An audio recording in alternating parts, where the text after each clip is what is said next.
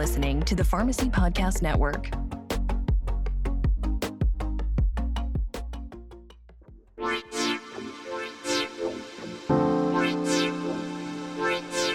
Welcome to the Sports Pharmacy Podcast. My name is Dr. H, and I am your host. I am a wellness pharmacist, pharmacy owner, and certified sports nutritionist.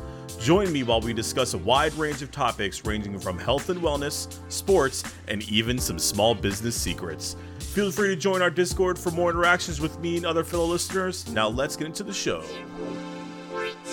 Welcome, welcome, welcome, sports pharmacy fans. Welcome to another episode, first one of 2024 let's get cracking. It's crazy, right? First one. Yeah. yeah.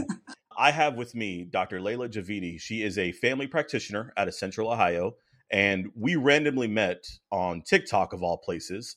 She just she lets me make fun of my profession. I watch her making fun of, you know, everything, which is awesome. It's fun to see. Dr. Layla, what's up, man? How are you?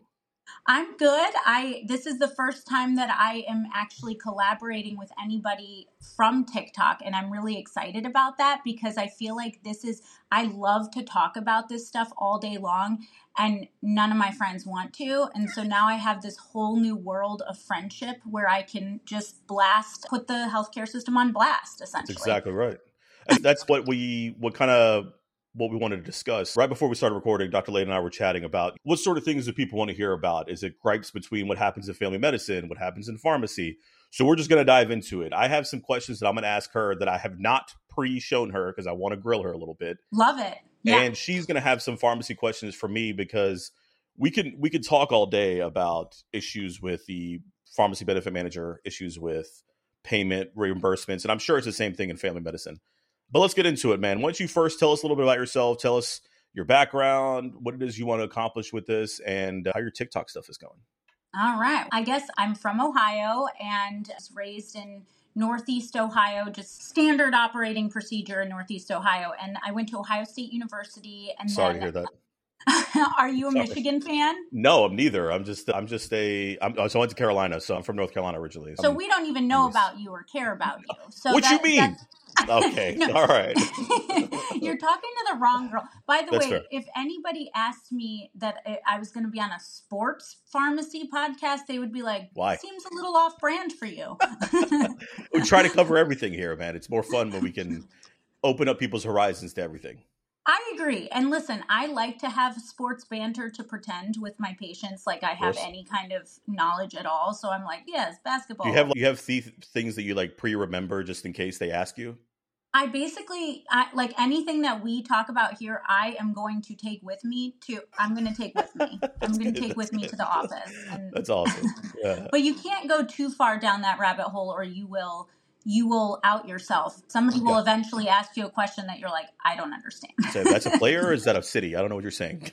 exactly. Yeah, exactly. Sure. But yeah, so I went to undergrad at OSU and I actually after undergrad went to I worked in industrial engineering. I worked for a company oh, called nice. Keyence and I did essentially the sales force would sell their sensors and vision systems and safety light curtains and I would be the one to come in and be like eh, this can't actually do that and like actually help them troubleshoot program stuff like that and i went through that and i was like ugh this is just i just couldn't believe being a woman in that field i was like and especially how young i was it was just like nah this yeah. isn't the vibe it felt like all about money so i decided i'm going to go back to medical school of course i'm i didn't do well on my mcat i'm working full time i I just crapped out on the MCAT and I didn't get a single interview in the US. So I decided to apply abroad. And when I got an interview at St. George's and got in, I remember crying, but not because I was happy. I was crying because I was like, God damn it. I guess I have to do this now. And I guess I, no I have to leave. yeah. And but so I ended up doing a program where I did uh, my master's in public health first to see if I liked the island, see if it was like going to work for me. And honestly, it, that year was the best year of my life. Ended up doing like a lot of stuff even further abroad at the London School of Hygiene and Tropical Medicine in the UK, um, nice. um, working on public health stuff, mostly how public health influences girls' education. And then mm-hmm. went back and after finishing my few years on the island with the basic sciences, came back to uh, the United States, did all my rotations in uh, Brooklyn, and I was one of the lucky people who my my. By the way, what's the swearing protocol on your podcast? I try to keep it pretty clean, but Okay. if, I uh, I can. if I need to say here, if I need to censor, I'll edit all this part out.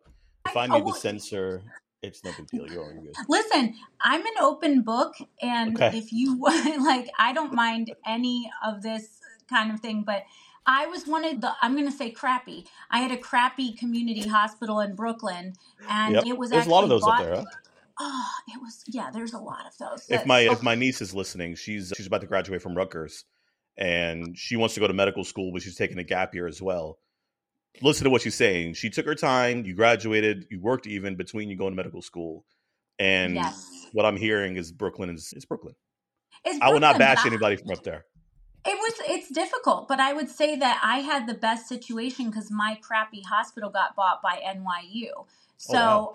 I was now being trained by all NYU physicians and but had the patient population a difficult patient population. So I just learned quite a bit of medicine, had a lot of like I did my psych rotation in Lincoln in the Bronx, like that kind of a thing.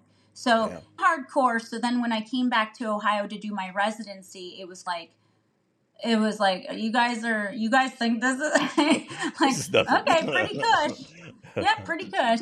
So yeah, that's so now then I went in- yeah, went graduated, went into family medicine and now Dr. Layla is sad and that's where I'm at now. So Dr. Layla is sad. So we're let's get into this. So I personally, I'm not sure how much you know about me, but I, I own Stonebriar Pharmacy, which is a pharmacy here in Frisco, Texas.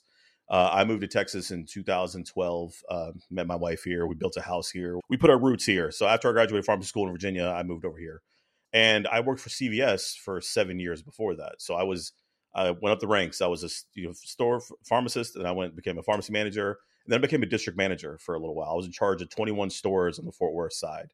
I lasted nine months as a district manager just because I didn't like how I was treating the pharmacist. I just didn't like it. I stepped down. This was a step down in 27, 2018. Stepped down just become a pharmacist, worked at a busy store. And then I was like, you know what? I'm just going to buy my own pharmacy and let's just get started. So in 2019, in June, I, I purchased my own pharmacy.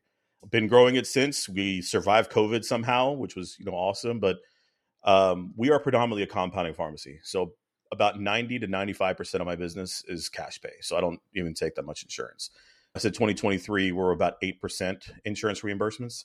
And I showed my father this. He was he's actually here in town. I showed my dad. I was like, "Hey, dad, this is how much the insurance paid me for two weeks. They paid me forty four dollars for all the prescriptions I processed into them, Yes. which is stupid." I was like, "Thank God I don't have to rely on them. It's crazy." And I'm and I'm sure it's the same in family medicine. So for you, what was your passion when you were going through medical school? Did you want to do family practice, or were you thinking of of going a different direction? This is a funny little thing. I initially, when I first wanted to go back to school, I was like, how can I mix my desire for troubleshooting and problem solving and aesthetics? Combine that. So I thought I would want to actually do surgery. I thought I wanted to be a plastic surgeon Nice. until I actually did. But actually, what changed my mind was, and I guess I completely missed this part of the story, in between my master's in public health and starting my first semester of of uh, medical school, I was diagnosed with stage three thyroid cancer. really? And it was found by my beautiful doctor, Dr. Erin Hillard. And eh, honestly, she basically did a complete physical exam on me before I went to the island. And and she was like, I feel something on your thyroid. If I had a dollar for everybody sent to ultrasound, but Yep, long yep. story short, had to do treatment. wasn't that terrible. I Mhm. honestly, I didn't process any of that until I was older. Um, but it was stage three because it, it, it's for the people out there who are interested in pathology. It was a, a combined. It was papillary carcinoma with follicular variant. So Okay. essentially, one one grows one way and one grows the other way, and they spread differently. But I had aspects of both, so mine was spreading hematogenously as well as through my lymph nodes. And so it was pretty intense, but not then for me. It, it, but yeah, so I after that I went into school thinking not real having more of an open mind and seeing what that was. And then the irony is that when I went through all my rotations, that's when I decided surgery, ugh, surgery. The lifestyle sucks here. Seems I'm gonna, you know what? I'm gonna do primary care because it is awesome. My doctor saved my life, and the lifestyle, man. That's Yeah, what exactly. I, I That's what they always try to feed you, right? yeah. I went into family medicine thinking, oh, this will be nice. My hours will be just general nine to five kind of thing. And I'll, I'm not going to be dealing with like major crises all the time. And boy, was I wrong. I think I thought that family medicine was going to be a lifestyle that was something that would, uh, you know, accommodate a family. Boy, was I wrong. Boy, was I wrong. And over the past few years in my private practice, did I realize that it is simply it is insurance companies extracting capital from the system all mm. the middlemen and it just keeps piling up all the middlemen that are taking money from the system and preventing us from paying our employees a livable wage not even a li- a, a reasonable wage for the work they do. And after covid it just got really intense with all of the distrust of the healthcare community and especially having my master's in public health and epidemiology i thought i'm ready coach. Yeah.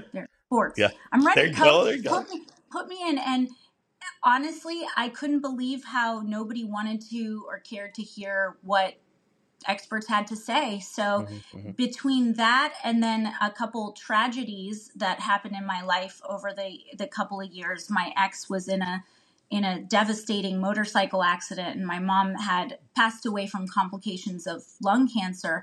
It's been a mess, man. it's been a mess. It's been a mess. It's been a mess and after that happened and i realized how messed up this system was and i realized how I could no longer function as a doctor that is seeing 25 patients in a half day. I just was like, I was hopeless, didn't have my mom, didn't have my ex. And I was like, where do I go for help? And I just started making funny TikToks about stuff. And here we are. It's it's remarkable how the internet can be such a great thing where it helps. Like, I, for me, Dr. Layla, I'm, I'm a huge proponent for mental health and mental health awareness, just because I've struggled with it my entire life as well. So it's something that some people can find solace in other people, like meeting people like us, the way we met on the internet, like helping each other. Okay. That the best that you could do, and there's a lot of cool people on the online that really share their ways of how to deal with tragedy, how to deal with trauma, how to deal with just general anxiety, which is really cool. Not everything like we'll talk about is not it doesn't have to be medicated, right? It could be just as Right. simple like my thing is if I don't journal like in a day, I drive myself crazy. Like I need something to just write down, just even if it's today blue, I don't even care about it this anymore. I want to figure out what to do next kind of thing. So that's yes. it's, it's something that helps people just put something on paper. And I've shared this multiple times on here is that I've even through pharmacy school and after owning a business and everything that I've had to go through, like the anxiety is always going to be there. And yes. people have had to get help. I've encouraged uh, people go seek therapy when they need to. But it's really important that we say that just talk to somebody. Like just be a bro for somebody is what I say. Just, that's all you got to do. So I, Yeah. I appreciate you sharing that with us. That's really important. But let's dive in. So the whole purpose of this is that we want to air grievances between pharmacy and family practice. So I have a couple questions I would like to ask Dr. Layla, and then I'm sure she has something she wants to ask me about oh, whatever tons. pharmacy. I'm sure, great. I'm excited. this may be a, a continuing thing, but we'll dive into it. So, Dr. Layla, what is your favorite thing about your job? I would say my favorite thing about being a family medicine physician is literally treating families. I had a romanticized view of being this roll up your sleeves, old timey doc, spending time. Hey, Billy, how's your dad? That sort of a thing. And I do have that actually, uh, despite what my TikTok shows. I have amazing relationships with my patients, and a lot of my grievances are not things that are happening directly with me and my patients. They're actually other patients in the practice that are not mine, or ones of mine that I haven't yet established boundaries with. Uh, but I love families. I love knowing what's going on in the family. I love being able to help knowing the bigger context. That's my favorite thing. And spending time and getting to know the big picture of their whole self, mind, body, spirit which is one of the reasons I'm so sad, is because I feel like I am not incentivized to do that in this fee for service model, where the only way to get reimbursed is by having more and more pause, we'll appointments. fix it. I really wanted to I wanted to treat mind body spirit. I wanted to do all that and unfortunately the reason why I am sad is because I am not incentivized to do it. In a fee for service model, most people don't realize the only revenue that is generated by a doctor's office is through appointments.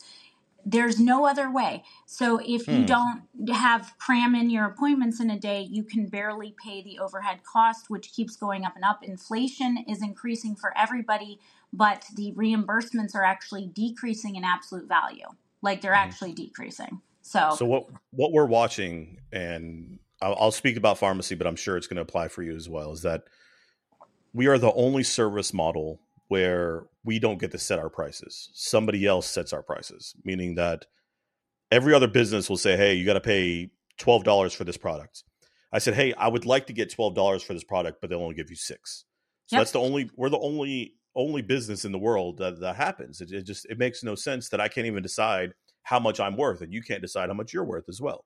Mm-hmm. And I, I have just to follow up with this. So here in Texas specifically, I, I live in a very affluent community. Like everybody's, we got the Cowboys facility down the street. So a lot of our providers here, they're actually transitioning into more of a concierge model where their patients are paying upwards of like five to ten thousand dollars a year to be their to be their doctor, and you have twenty four seven access to them. Have you thought about that, or is that something that that could work in your area? What do you think about that? I have thought about it. I it's really interesting that you're asking me this right now because I'm actually making a big pivot in mindset. One of my reasons why I really had a problem with that was especially now that I have a full patient panel of between 1500 and 2000 patients and I have I accept all insurance. There's not a single one. There's one Medicaid that I don't accept because I'm not credentialed to, and I think it's just like, like we pay them to take care of. You know? Of course, so, yeah. Welcome Medicaid. yeah, exactly. That basically, I always thought, ah, I don't like the inequity. I feel like I don't really want to be serving a population that feels like they can buy me and and tell me what I want and this and that and I want to still give access to people who that may be cost prohibitive. But this is the key here that I've realized is in this current model, they are not able to, that population that I'm so concerned about equity is not getting treatment because the, mm-hmm. they're the ones that may need an emergency appointment and they're the ones that don't have the bandwidth to wait on hold or to call again and advocate for themselves.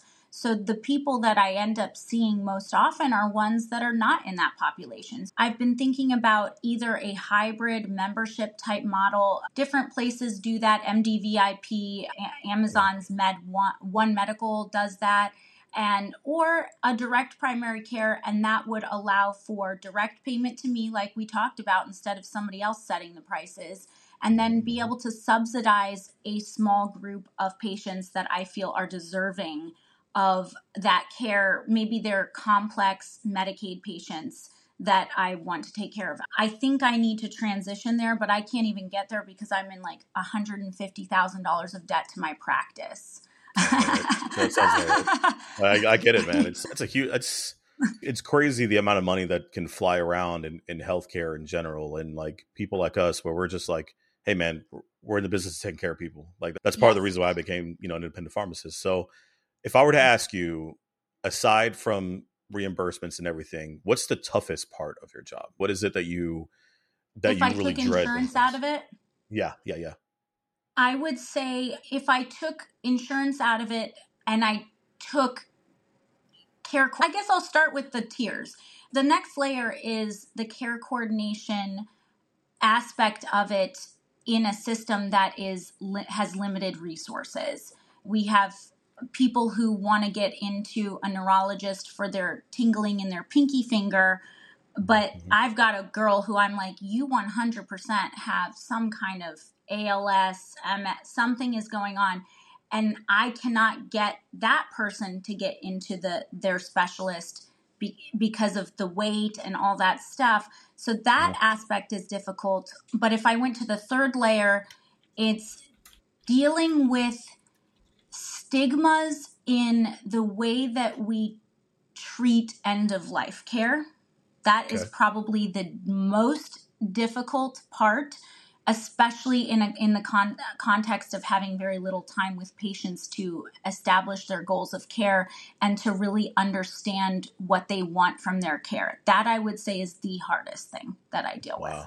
with. I mm-hmm. man, I didn't even think about that. That's such a huge part of, of life. Is just like how does the end come about? It's I listen. Yeah. I, I, have so much respect for doctors, man. I thought I was going to go to medical school. I got in, and I was just like, I can't do it. I, I, we all work way too hard, and for I would say not as much respect as y'all deserve. That's one thing. And I'll share a quick note about my doctor. So I actually I started subscribing to one of these concierge doctors, Dr. Brian Lowry out here. He owns Frisco Concierge Medicine. A great friend of the podcast. I met him when he first started his practice. My pharmacy was right next to his practice. And we just chat. We'll say, hey, what's going on? Let's go play golf. Let's just shoot the shit. Nothing like intense. And one day I, we just got back from my wife and I just got back from Turkey. My wife is Turkish.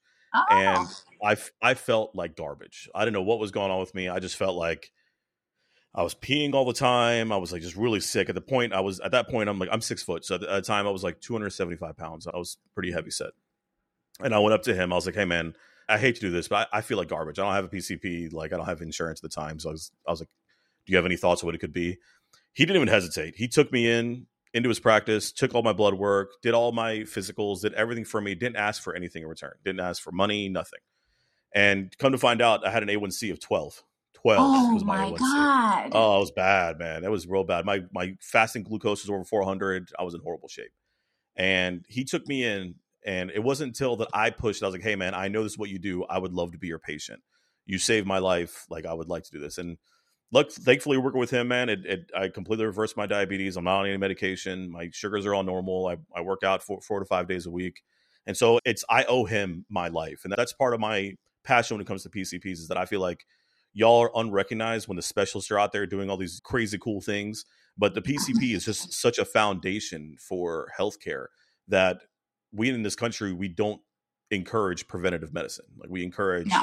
I had to go see him because I'm a healthcare professional. I should have known better, but mm-hmm. I still had to go see him just to figure out what was wrong with me.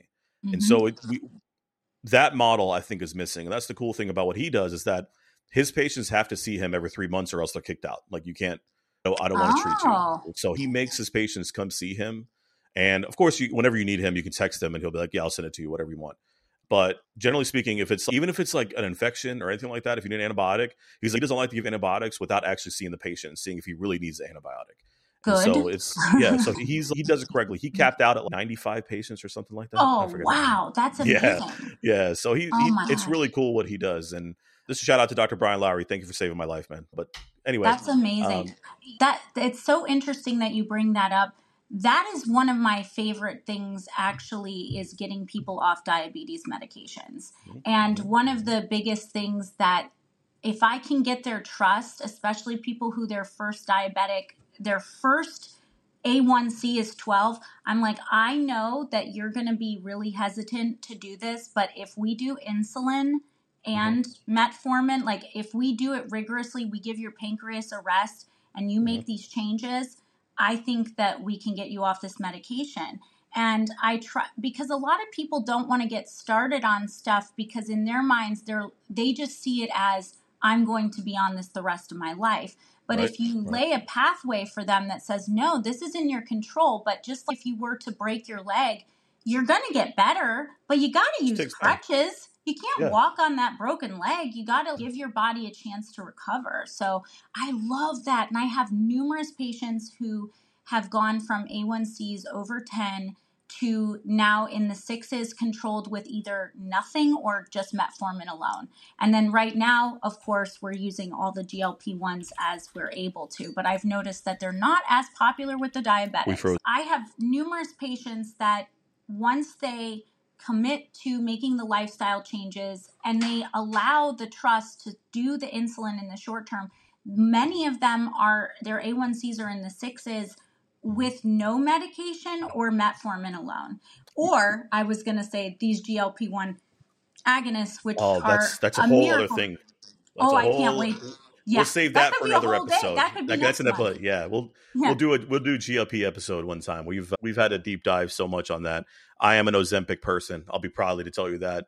I, yeah. I lost after starting the medication. I'm down 40 pounds. So like, I'll tell no, you. No, it's an incredible medication. I really think that the hesitation with it, I published a video about this. The hesitation is really just the hassle because mm-hmm. if and because once you dig into the evidence of it, it is truly a, a great medication. But can I reverse a question back on you, Mr. Yeah, let's do it. Doctor Compounding Pharmacist? So, what if I were to if I were to advise people who are in the, let's start at it from a person who's running an aesthetics clinic and you're going to decide to do compounding GLP 1s. Now, we know that the FDA has basically said this is not regulated. I know mm-hmm. Novo Nordisk is doing cease and desist things. I don't know if Eli Lilly is for tirzepatide, but so is there, what's your prediction on what? Uh, here's a three part question, Dr. H What's your prediction on how long is this bubble going to last? The second thing is are there questions and things that a doctor can do to ask a compounding pharmacy to see if they're like do, yeah, yeah, I guess we'll start with those two. Yeah. So first, it's always important. I always encourage every PCP to have a go-to pharmacist where they can ask this question locally to them because they're gonna they're gonna have their ears to the street, right? They're gonna know what's going on everywhere. The most yeah. important question I always ask tell providers to ask their pharmacy: Are you using the semaglutide salt or are you using the actual USP base? So that's the difference. Is that some people that are using the salt sucks, awful. Like you get that stuff from overseas and it's not great. The semaglutide powder that I've seen being sold that we had was that we were able to first see the certificate of analysis. So I see everything that's in it, what it should look like, what percentage. And this is something that every provider should ask for any of their compounds. Hey, do you have a COA for this product? That's always important. That's number one. The second part is to ask, what are your dosages? Are you adding vitamin B to it? Is there any lipoproteins that you're adding to it as well? Because that's an that tells you that they actually took care and wanted to see, hey, we want to help our patients. Because whenever you start the semaglutide, one of the main side effects is that you're going to have low energy because you're not eating as much. And to counteract that, pharmacies are adding uh, vitamin B complex to their injections to help with that. So that's number one. That tells you a they're doing their. Would you say though that is to me that is an impurity that shouldn't be in there. What do you think? When they added in there, now these companies like Novo, Novo Nordisk and Eli Lilly can't say anything because you're actually mixing it with something else. So it's not pure oh. semaglutide. So for example, like we we have to make products that are a little bit different from what is actually commercially available. And so okay. we add stuff in there. Like for example, we make a tadalafil, like a Cialis, but mm-hmm. I add arginine in there because it's not going to be just like what they have. And just I know it's a good protein that helps with absorption of Cialis. That's why I like to use it in my capsules. And so things That's like awesome. that, it, shows that they care, that they're doing their homework, and they're not yeah. in it just to this is just semaglutide. You got to pay the X amount of money. The fact that they're adding stuff in there to, that's going to help the patient, the better it is for them. Uh, lipoprotein, vitamin B's have been used for a long time, even before all this, just for just for energy, just for weight loss and stuff like that. The fact that they want to add it with the semaglutide is to me the best option that they could do. Making sure you know where it comes from, making sure you know they're not using the salt. So there's like a uh, semaglutide sodium. You want to avoid that one. That's a terrible one. And, and making sure they're using certificate. You said this is the part that like I don't have, yeah. right? I don't know this certificate of ingredients. Is that what you An- said? Analysis, certificate of analysis. analysis. I, okay, so I, I every every powder we get, and no matter what it is, use oral, topical, it doesn't matter. I always get a COA to tell me it is 99.8% this. What else is in it? Where it came from? Temperature storage, precautions, batch lot number, and stuff like that, just in case there's ever a recall. And how are compounding pharmacies regulated? Like, how do I know that their COA is actually legit? Because that's something I don't know if you read Bottle of Lies. Yep. Did, yep. did you read it? Yeah, I have. Oh. Yeah. Yeah. Uh, so that that went and I was like, "Oh my god, all of our stuff is from places with endemic fraud and where the exploited poverty impoverished people are faking uh, anyway I'll, I'll get I'll take my tinfoil hat on. That's all right sorry man. answer. The injection pharmacies the ones that do like injections like semaglutide they have something called URAC accreditation and so they're inspected regularly. So they have one the board of pharmacies usually regulating them every year and then on top of that they're actually getting inspected by by outside organizations different accreditations. For us, we're PCAB accredited. So we have this company called PCAB come and, and, and regulate our stuff to make sure that we're keeping things clean, we're documenting, we have training. Like there's there's a whole list of things that they always double check, and it's always a surprise visit. Like we never know when they're coming. And so it's why you want to make sure all your ducks are in a pond uh, in, in a row just at the right time. And how do you get who? How do you get these powders? Where do those come from? Some places you can. Some places, right? It's like the cheap ones, obviously you can. But there's some companies that we trust. For example, our pharmacy is sponsored by Fagron, which is a huge company that is very strict about where they get their powders from, how they test it, they're lab tested, and everything. And then whenever we make a compound, Dr. Layla, we send it out to a company to lab test it as well to make sure it's got the right stuff in it the proper concentration and it's the and it's safe to use. There's no bacteria impurities in there. And pharmacies that compound should have all these on file. I feel like this is an important thing to underscore for anybody who is either in a med spa. I let me just tell you I have there's I actually oversee two cosmetic injectors and I am very strict about Good. what we do. And they've been asking me to do this. And I am like, I refuse to be a doctor that is just one that is just like, yeah, I'm just going to not pay attention yeah, sign. to any of this. Yeah, sign this and make the money. No, I want to see all their charts. I want to make sure that we're doing it right. I want to make sure the compounding pharmacy is good. I want to make sure they have informed consent about the whole FDA situation. And then on top of it, make sure that it's just mm-hmm. on the up and up. And so I, I, was very uncomfortable with that. And now I have a lot of information now to move forward. Because yeah. I did see that there, I think it was a doctor in Texas that is currently being. Yes. Tell me, do you, what do you know? Just saw a headline and that's all I know. I don't think, I don't know if I want to, I don't really want to get into it. Just mostly because like I have, uh, I, I help doctors with this all, all the time. So it's, Got it. I'll just say, just be smart. Be smart. Check don't, your do your charts. Don't exactly. This is internal medicine. What I told yeah. the NPs that I oversee, I said, if anybody treats semaglutide or tirzepatide like it like injections like it's not internal medicine, they are foolish. Yep. And yep. you truly need to be aware and also the BMI requirements. Like there's some med spas that are giving it to people with a BMI of 22. Yep. Yep. Yep. And oh I, I, will. God. I want to make sure to say this because I don't know if it's the same problem for you guys up in Ohio, but please don't get medications from a chiropractor.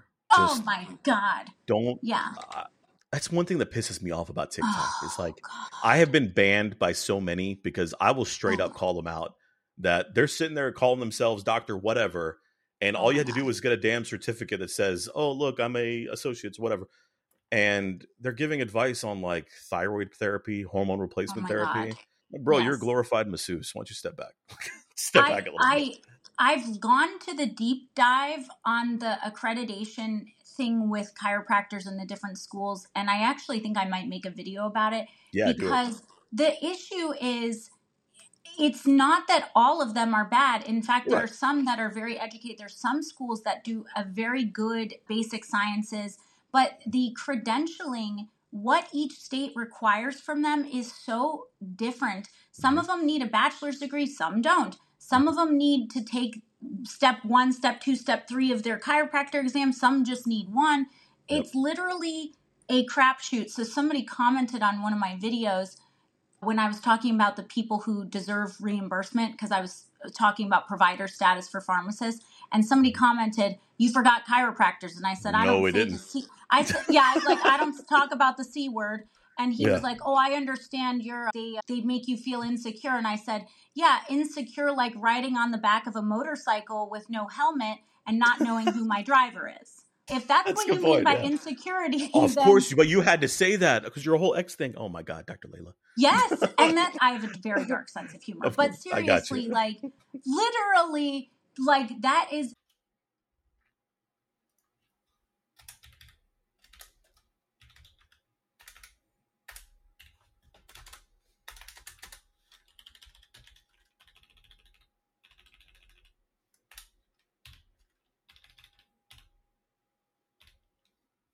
Lost her again. We'll be right back.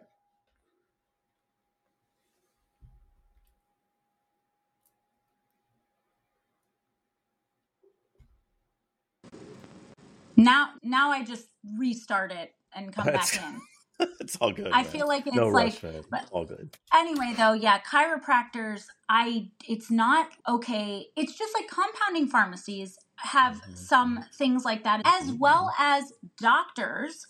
The obesity clinic, the Mhm. crap that they're exploiting patients Mhm. with. I actually will go. I'll if there's a Groupon for a laser lipo thing, I will p- purchase it. And I will go and I'll see what they're doing, and I can t- literally. I went. And you don't tell them what you are, right? No, I don't tell them who I am. Smart. I I'm gonna try that. I just, Just like just I'm to just like, oh, yeah. I actually have. I haven't shared my weight journey either, but I struggle a lot with that. And currently, I'm just in a mental health crisis. So that's my look at Layla. She's lost almost all of her mental health. like, but anyway, that's just where I'm at now. But this one place, they put me in like a tanning bed that had a red light, and then oh, after oh put me on a vibrating machine to shake out the fat cells that were melted in the tanning bed. And And I people was like- pay for that stuff. People pay lots of money for that stuff.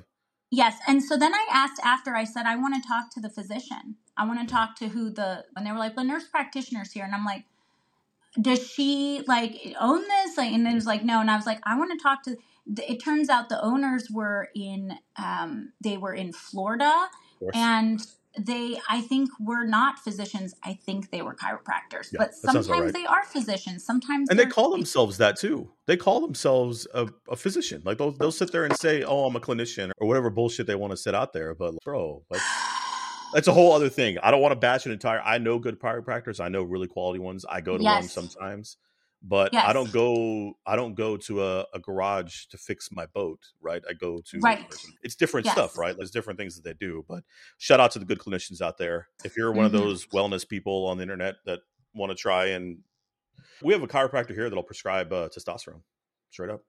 how they're Uh, not they, so- they have a medical director that they write the prescription under, and they don't even see the patient. perfect Yeah. and Yeah. that's because honestly really we're placed going back to the original kind of thing we're placed in these positions i know for me personally especially going to a puppy mill medical school where they charge an arm and a leg to bribe the state of new york to allow us to rotate there it i have and you the loans that you get some of them are fafsa some of them are Yep. federal some of them have to be private, Private. loans Yep. and when i went in it was uh, 2010 and that was just post housing market crash that my interest rate for one of my loans was 11% and accruing interest as i was in school. I currently have half a million not an exaggeration half a million in debt right now. And at some point what are you going to do? I'm very lu- i and don't we never we never apply to these loan deferments or everything like that because uh, we make too much money, right? We never get that Yes. Luxury. never get the luxury. And the only way that you're able to do something is if you work for a federally qualified health center or if you work for a 503c hospital that is a nonprofit. Mhm. and a lot of those situations they are exploiting your labor. So it's yeah you might get in 10 years you might get it your debt eliminated but to what cost Yeah, at right. what cost yeah, Wow. and who knows if that loophole will be closed by the time you get there that's mhm. scary too It's Yeah, a lot of money that flies around healthcare. We've talked about how much things are being used. We have a we have time for a couple more questions, Dr. Layla. Anything that you want to ask about the pharmacy world? oh my god yeah tons of stuff actually but yeah i guess we'll what do you think about okay so what do you know about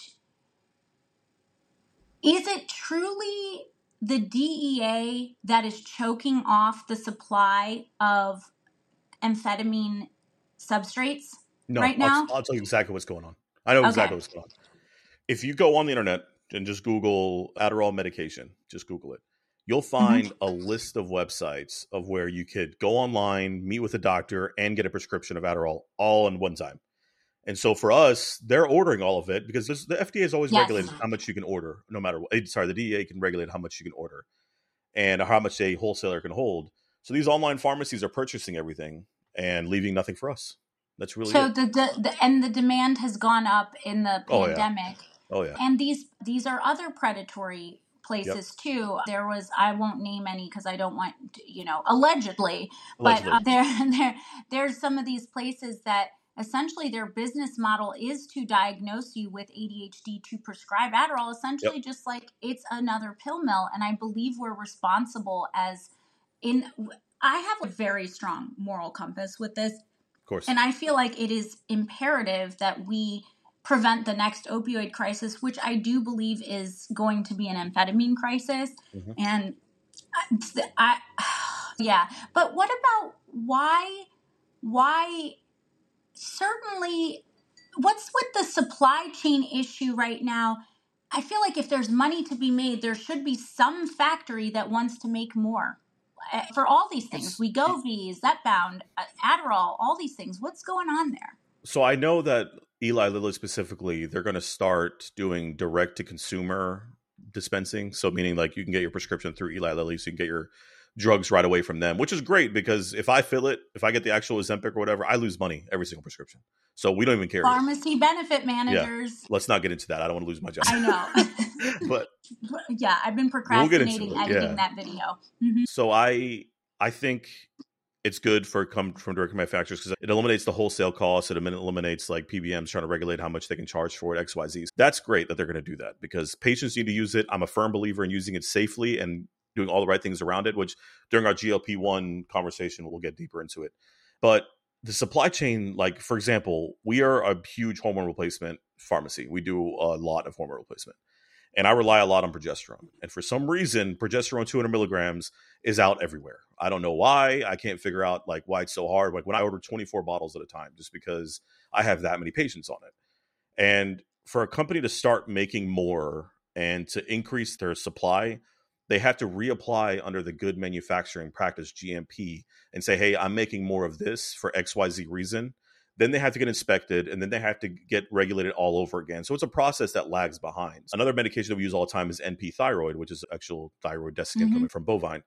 That has to be regulated tightly as well. The only best way to order it is direct from the manufacturer. So I order direct from the manufacturer. So I know that their batch is correct, it's been treated the right way. And if there's ever a recall, I go right to them. They send me new stuff back. So that's why I like to do that one. And so the wholesalers and the PBMs are in charge of negotiating pricing. So the mm-hmm. PBM was like, all right, I'll give you, I'll put this drug under our formulary if you give it to us at a much cheaper rate. And we'll Which give you a be, rebate. We'll give you 500 exactly. $500, but we won't pass that savings on to the consumer. That's the issue, right? So they're doing that to save money, but the idea was like, oh, we'll make it cheaper for the patient. No, we'll leave the same price. We'll just keep, we'll just pocket the rebates and we'll make we won't reimburse the pharmacy for even the price that we've negotiated. Exactly. Yeah. I'll send you a picture later. I'll send you a picture of how much I lost in a 90 day prescription of Januvia. That's a whole other thing. Oh, that's starting God. this year. It's crazy. But so, if, what's the solution, Doctor H? What's the solution? Is it the DEA, do we need more people in the FDA? Does this need to be a health crisis prioritized? Is this a leg, like, where do we fix this supply chain issue? I, I know definitely stopping relying on foreign manufacturers should be mm-hmm. a huge priority, but where do we begin and how do we like tell our listeners and whoever how they can get involved in fixing this?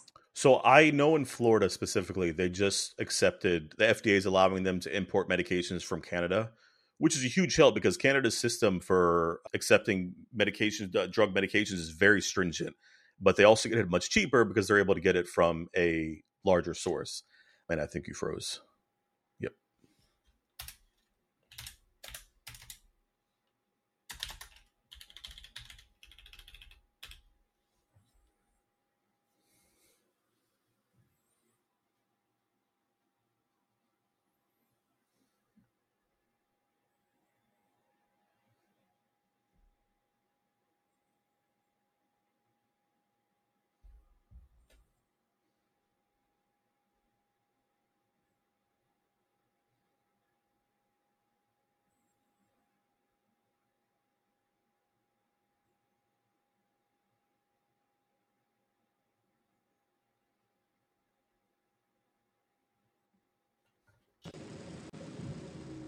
I'm calling Spectrum. Hey, welcome back.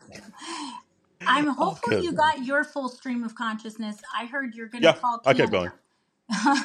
but yeah, so getting stuff from Canada is cool because they they regulate things a lot tighter than we do, and they have certain practices that they double check X Y Z stuff. So they're really good about making sure their stuff is from a good source and it's a hell of a lot cheaper. So Florida's allowing the FDA is allowing Florida to bring their stuff in. I think just to test the waters kind of thing. There's no money for wholesalers and manufacturers to make medications. That's they're getting such they're getting tightened so much as far as like their workforce and stuff like that from the PBMs that there's just no money for them to do. Where's the incentive for them to make more medication when they're making pennies on the dollar for let's say hydrocodone or, or, or Adderall for that case? So it's PBMs so, again. It's PBMs. I, I, allegedly. We didn't name any of them. We didn't name yeah, any true, of them. Sure. yeah, but um, I, the the solution to the PBMs is easy. Transparency. Just be, just show us, show people what you're doing. Show for people like me. I will show online saying, "Hey, this is how much I got paid for a medication. Yes. I'm about to lose two hundred dollars just for filling this one prescription for a patient." Yes. Whereas like we talked about before, I don't set my prices, so I can't see what they're wanting to charge. Mm-hmm.